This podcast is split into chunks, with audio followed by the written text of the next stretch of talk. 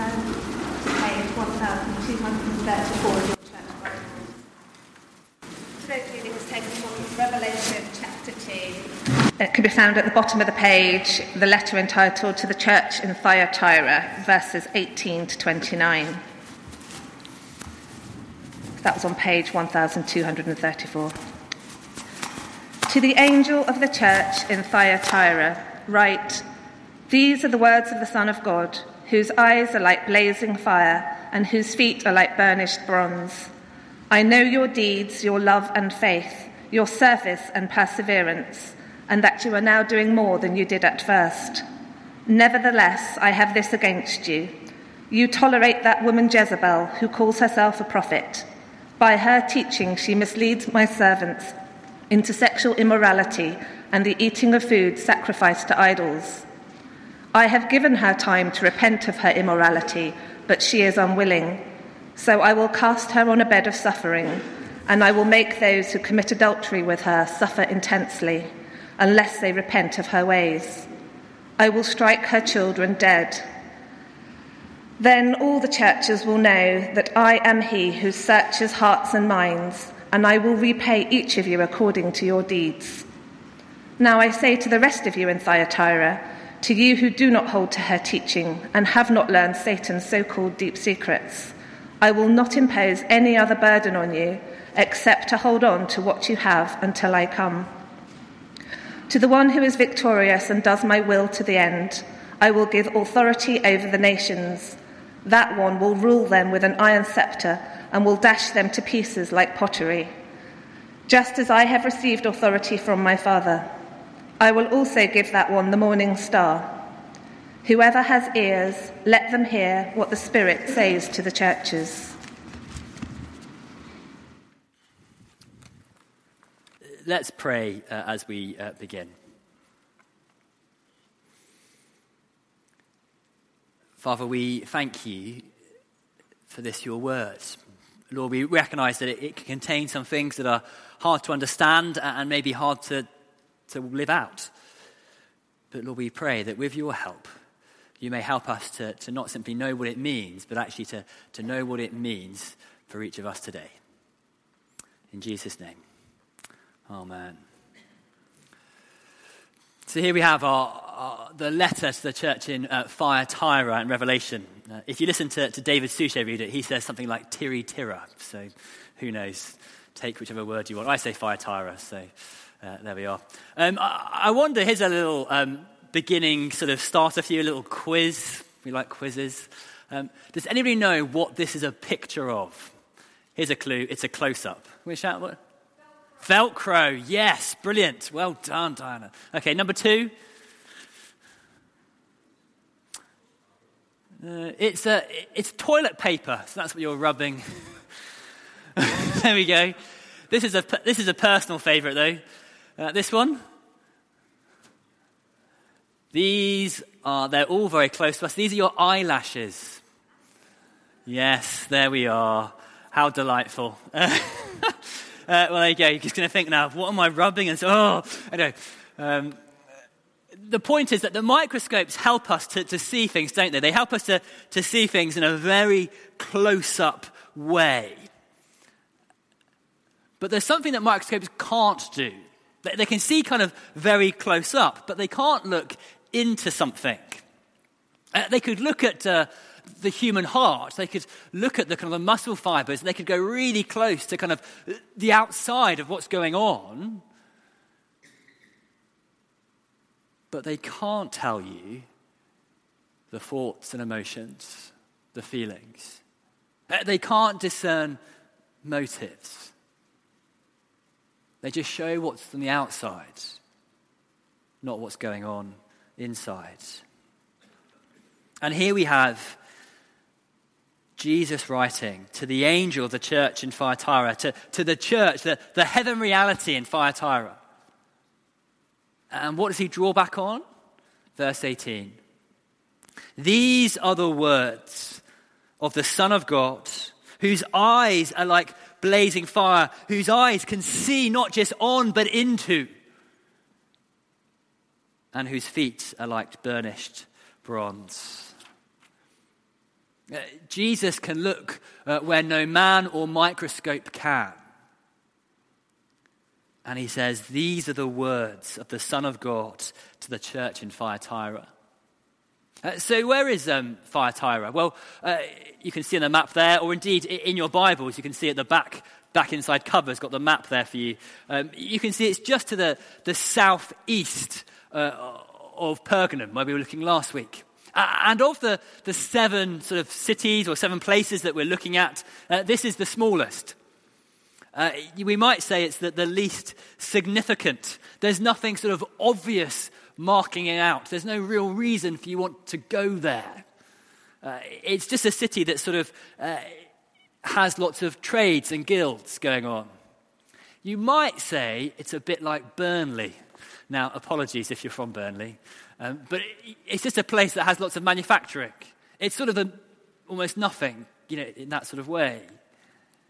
Uh, but it is a place, I said, that has lots of uh, manufacturing going on. And in particular, uh, it's famous for its bronze. Fire Thyatiran bronze was, was renowned.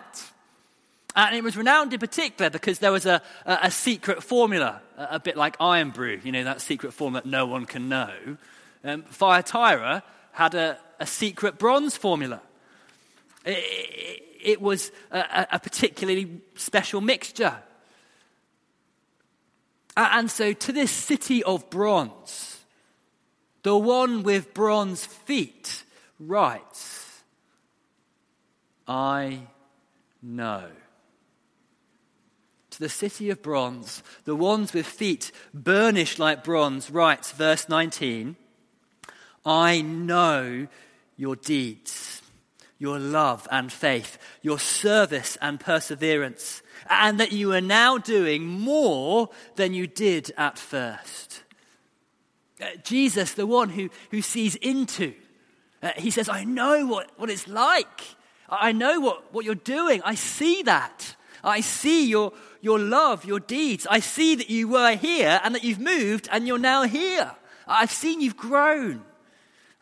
And that's really good. It's a bit of a, a little model, isn't it, of, of the Christian life, of, of growing in faith growing in love. And this church are doing that. They're growing in their service of Jesus more and more. And that's a, a wonderful thing that Jesus is commending them for. But then we get that word in verse 20. Nevertheless. Just that sort of hinge point. You're doing this really well. Nevertheless, nevertheless, I have this against you. You tolerate that woman Jezebel, who calls herself a prophet. Uh, by her teaching, she misleads my servants into sexual morality and the eating of food sacrificed to idols. You tolerate that woman Jezebel. Now, now when it says that, it, it's very, un, very unlikely it, it, means somebody called Jezebel in the church of Thyatira. Indeed, it, might not even be a woman. indeed, it might not be an individual, it could be a group. But of course, where, what he's saying is, he's calling them Jezebel so that they go back and think of a name earlier on. It was a bit like uh, when Sol Campbell moved from Tottenham to Arsenal, all the Tottenham fans called him Judas. Of course, referring to Judas Iscariot, the betrayer, moving from a rival club. Uh, um, you know, we might call people, or hopefully we don't call people, we might hear people being called Judas. And what they mean is betrayer. You're calling somebody a name because you're drawing out what they're like. Uh, and so here, Jesus is calling uh, this individual or this group Jezebel. Because that's what they're like. Well, who then is Jezebel? Well, if you want to know fully, the best thing to do is later on in the day or part of the week uh, is to read 1 Kings 16 to 2 Kings 9. Uh, that will give you the whole story and more. But here's the, the headline Uh, she's a, a, Phoenician princess who married uh, one of the Israelite kings called King Ahab. Now, King Ahab wasn't a, a good king. Uh, in a moment, I'm going to just read a little bit uh, from 1 Kings. Uh, and whenever you read the book of Kings, if you were to read it, what, what you see is at the start of when it introduces the king, it says, and so and so became king in this year. And then it will say, and did evil in the sight of the Lord or good in the sight of the Lord. It gives you a little kind of one line summary of, of what this king was going to be like. And so we get to Ahab. So let me read to you uh, 1 Kings 16, uh, verses 29 to 31. In the 38th year of Asa, king of Judah, there's a little bit, Ahab, son of Omri, became king of Israel and he reigned in Samaria over Israel for 22 years. Ahab, son of Omri, did more evil in the eyes of the Lord than any other before him. He not only considered it trivial to commit the sins of Jeroboam, son of Nebat, but he also married Jezebel, daughter of Ethbaal, king of the Sidonians, and began to serve Baal and worship him. So this guy Ahab is, is a pretty nasty piece of work. If you kind of Jeroboam, that, that, that sort of saying again, he followed other idols and, and did things like that. And it's also drawing out saying, and he married Jezebel. He basically married another, uh, the daughter of another king as a political alliance. Uh, but Jezebel herself was also a bit of a nasty piece of work. Uh, she brought with her uh, 400 prophets of Baal. There's a little statue of Baal. Uh, 400 prophets of Baal, uh, 400 prophets of Ashtoreth. Asherah, should I say? Asherah was the, the lover, the mother, or both of Baal. So it was conceived that actually that, that Baal and Asherah uh, would sort of consummate, and then that would bring fertility. So these two gods that are there. So she brought these prophets of Baal, these prophets of Asherah, and she also brought with her a, a zeal, a determination to destroy the worship of Yahweh, of the Lord. She wanted to replace that with the worship of Baal. And the worship of Baal is awful. It, would involve tossing your live baby into the fire as a sacrifice, often your firstborn. It, it would then be followed by uh, bisexual orgies, which of course would create unplanned pregnancies, but you just toss them into the fire. Ahab and Jezebel are evil. They wanted to lead the people away, and it's deadly. And so uh, we then get the story of Elijah. You might have heard of Elijah. Uh, and particularly, there's a moment where Elijah comes and he confronts Ahab and Jezebel. Uh, and there's a story that you may know about them going up Mount Carmel and building two altars. Uh, and there's a, a, a, God contest, there's a, a, children's book about that exact story that you can um, get really, really good. Uh, it's a God contest. And uh, in this moment, Elijah says to, to the whole crowd, this is chapter 1 Kings 18, verse 21. He says, If the Lord is God, uh, follow him. But if Baal is God, follow him. If the Lord is God, follow him. If Baal is God, follow him. And so in the story, uh, they, they create these two altars on the top of Mount Carmel. Uh, the prophets of Baal go round and they dance and dance and nothing happens. Uh, Elijah sort of taunting them. Uh, and then Elijah pours water on his sacrifice, uh, and then fire comes down and burns it all up, uh, proving that the Lord is God, uh, not Baal. Uh, proving that, that what Jezebel and Ahab believe in is complete nonsense.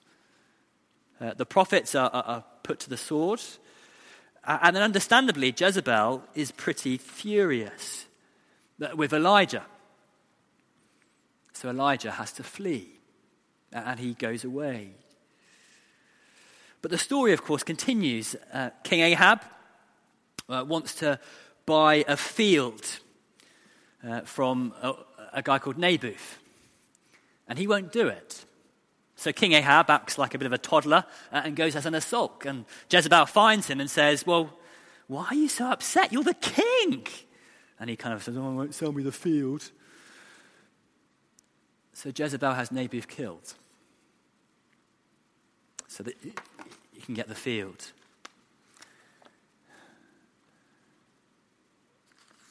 Later on in, uh, in 1 Kings, uh, there's this comment that's made by the author who says, This is 1 Kings 21, verse 25. Um, there was never anyone like Ahab who sold himself to do evil in the eyes of the Lord, urged on by Jezebel, his wife.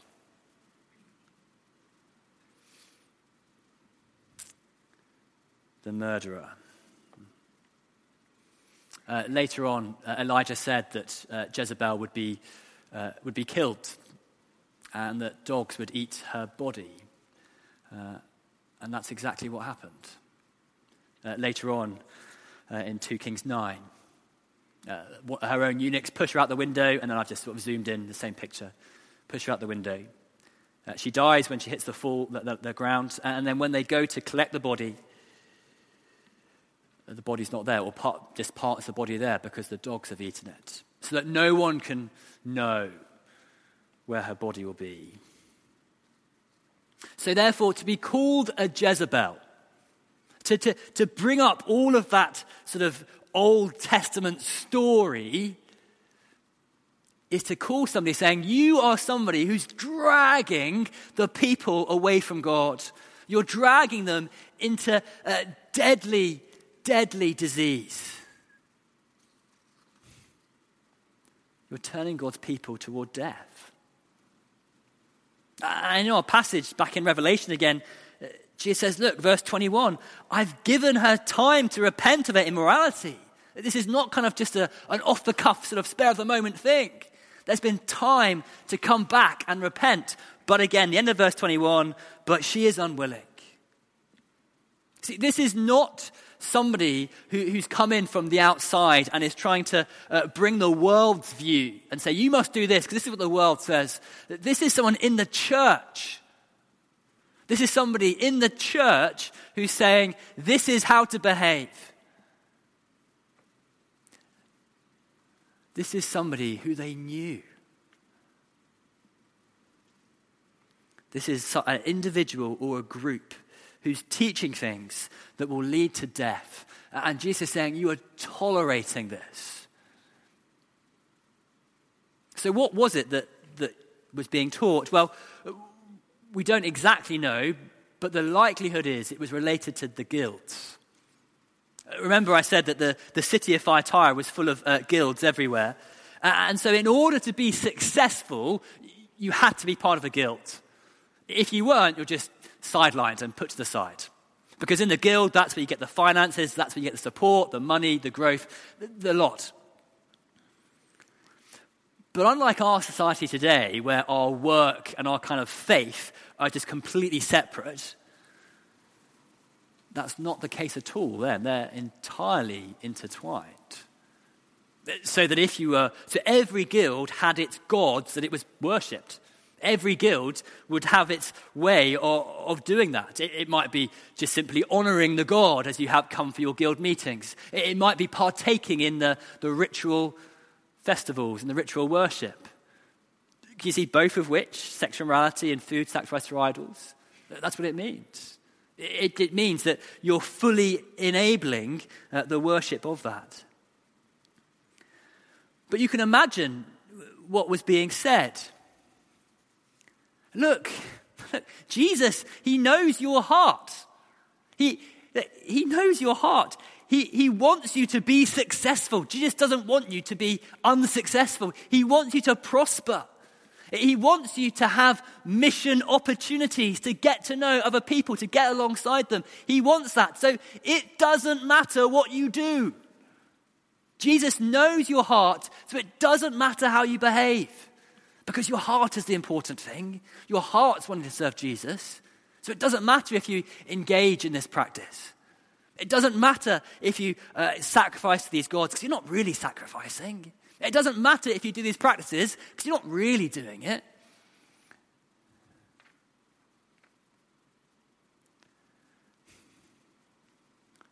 But Jesus, he does see, they're right. But it does matter. It does matter. You see, here, Jesus is calling these people, saying they're like Jezebels, the one who committed spiritual adultery, and doing this is exactly the same. It's exactly the same. And so there are consequences. Verse 22 and 23. Uh, so I will cast her on a bed of suffering Uh, and I will make those who commit adultery of her suffer intensely unless they repent of her ways. Uh, I will strike her children dead. And just by children there, it's meaning those who follow the teaching, the kind of the, the following of the teaching, the children in that way. Then the churches will know that I am he who searches hearts and minds and will pay each of you according to your deeds. It's serious. It's serious. And Jesus will do that. And, and we assume he did that to this group. And that the churches knew that took place. Do you see that? So they will know, that the churches will know. And if he's done it to them, he will do it to others too. Because the spiritual adultery is serious. See, the issue uh, for the church in Thyatira is that they were doing the right thing. They were growing in their love, their faith, their service, their perseverance. They were doing well. They were growing from here to here. But it's not just doing the right thing, it's believing the right thing and then acting upon it. Now, this is where we talk about doctrine. Now, when you hear doctrine, you might just think that's just cold and old. That's just like, what is that? But, but doctrine simply means teaching. That's all it means. Uh, and so we need to have our, our right teaching, our, our right doctrine. Because it matters what we believe. It really, really matters. And here, the church in Thyatira uh, tolerated this. They tolerated it. They said, it doesn't matter. But Jesus sees, Jesus knows. And his verdict is that it's deadly deadly. And so, with that in mind, he then turns to those who haven't, verse 24, haven't held to their teaching, who, who haven't learned Satan's so called deep secrets.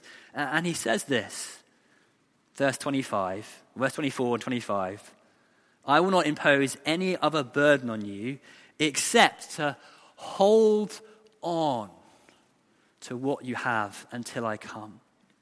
He says, Look, hold on to the teaching once received. Hold on to it. Don't let your belief change uh, with generations. Uh, don't put your feet on the foundation of culture. Stand firm on the gospel once preached, held for.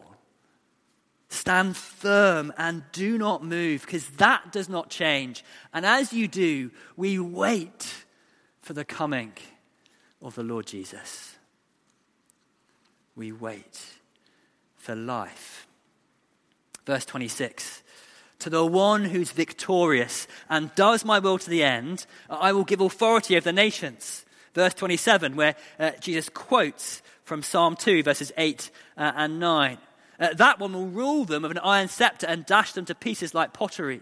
Uh, just as I've received authority from my Father, I will also give that one the morning star.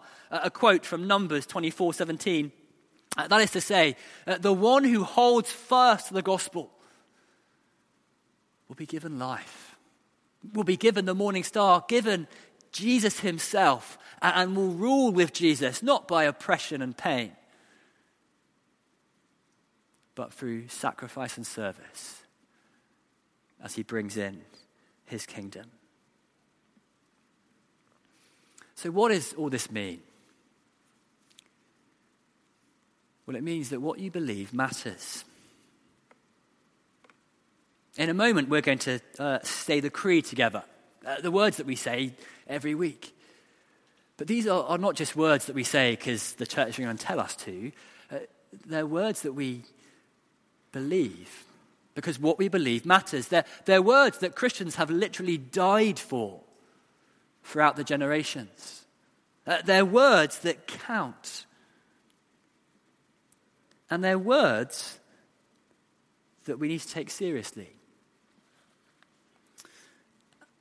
Uh, as I was preparing uh, for this, I was reading a, book by Stephen Travis. It was written in 1995, so it's quite a few, a few years old, but I was pretty challenged by what it said.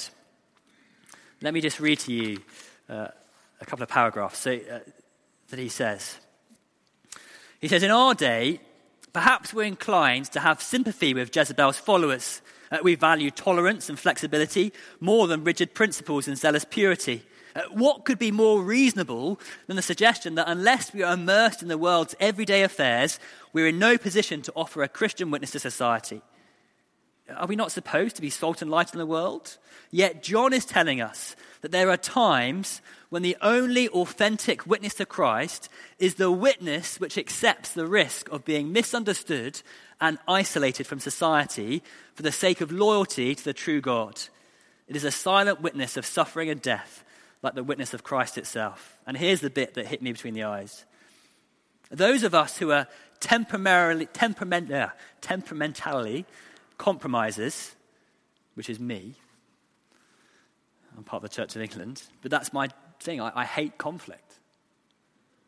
Now, rather than defiant confronters of social evil and false religions, are wise to ask ourselves occasionally can I imagine a situation in which I would have to take a stand, whatever the cost, against something which seems so seamlessly at odds with my Christian faith? Or would I always find a way of fudging the issue?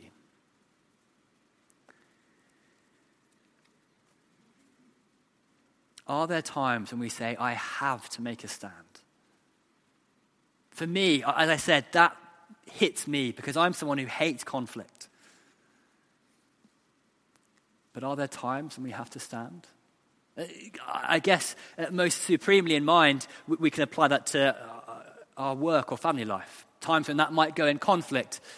Now, this isn't saying how to make the stand, it's not saying being nasty and aggressive and mean. But maybe we need to make a stand.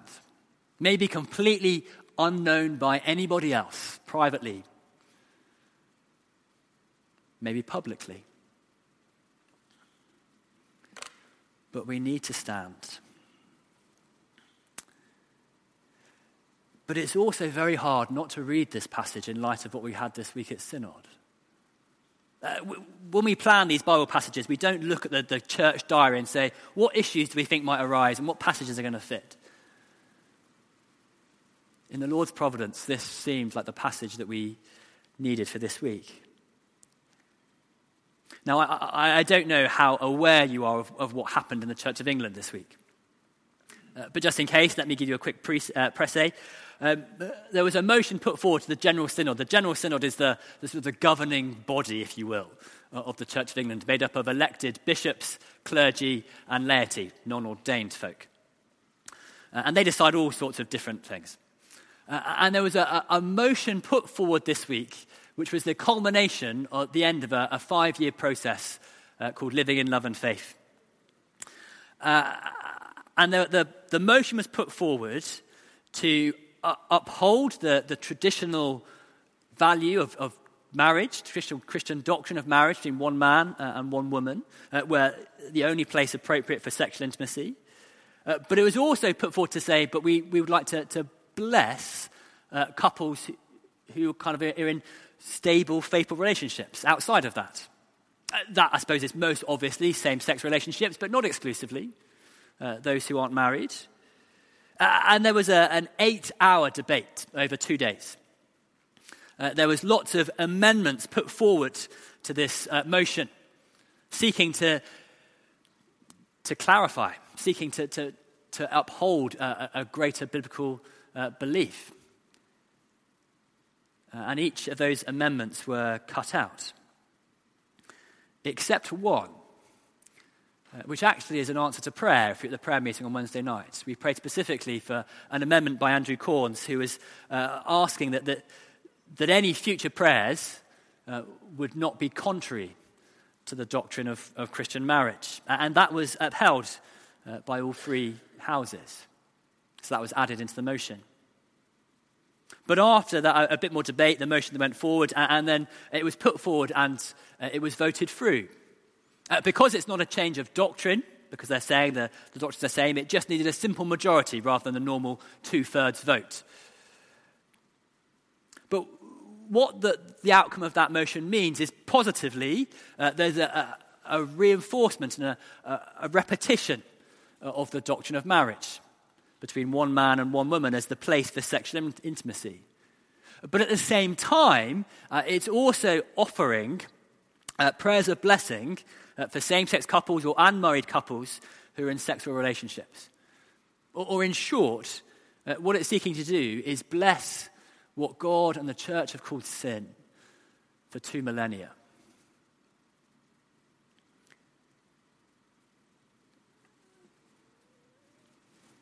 Seems a little bit like a, a Jezebel like doctrine coming into the church. Uh, now, what next? Well, it, the national press is always slightly misleading. Um, so I wouldn't take the headlines of the BBC. Um, the next step is that uh, the bishops have to do a bit more work, and they'll come back to the next synod in July with their proper prayers and say, These are the prayers that we, we think we want to offer. Uh, and they've got to come for approval, uh, along with the pastoral guidance, which is kind of the, the pastoral guidance that clergy have to sign up to uh, before getting ordained. Uh, uh, most interestingly, obviously, those prayers have to conform to that last uh, amendment by Andrew Cornes, that they have to not be contradictory to, to marriage, the doctrine of marriage. But it shows the importance of that synod in July. But also, it shows that the, the Church of England is taking a step uh, toward in that direction. Uh, so much so that you, you may have heard uh, other churches uh, who are already saying we're, we're breaking communion with you. Bishops from Africa are saying the Church of England, the mother church, is, is moving away. Uh, the primate of Alexandria uh, and Bishop of Egypt, Archbishop Sami Fawzi, said, uh, This is a shift in practice which will lead eventually to impaired and broken communion. We inherited the traditional Orthodox faith of the Church of England. So please, please do not surrender your unique position as the mother church of the Anglican Communion. It is your choice. So, what does that mean?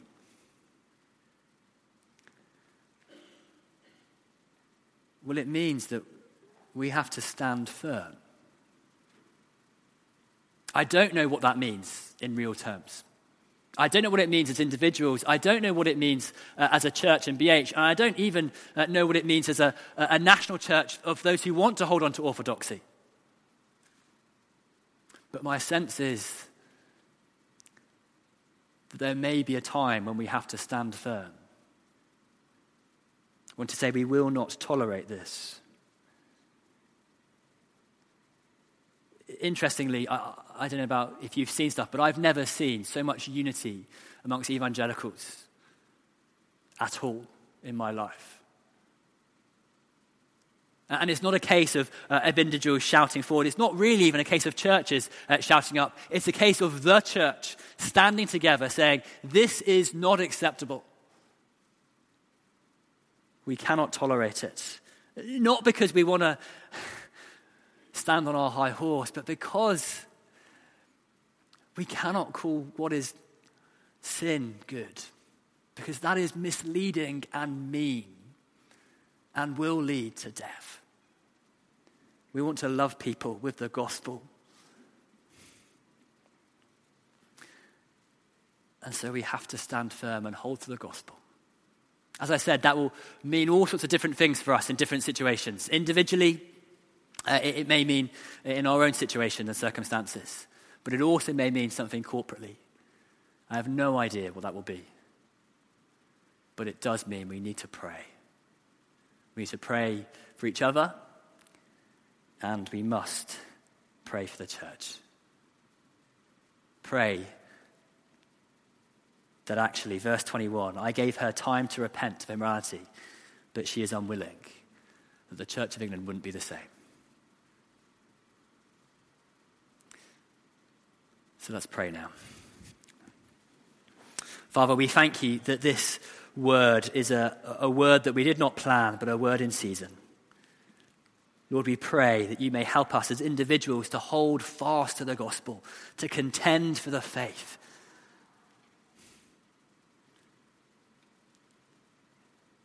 To love our world with the love that you've given us, the reconciliation of Christ. And Lord, we pray that you may help us to stand firm to the gospel today. In Jesus' name, amen.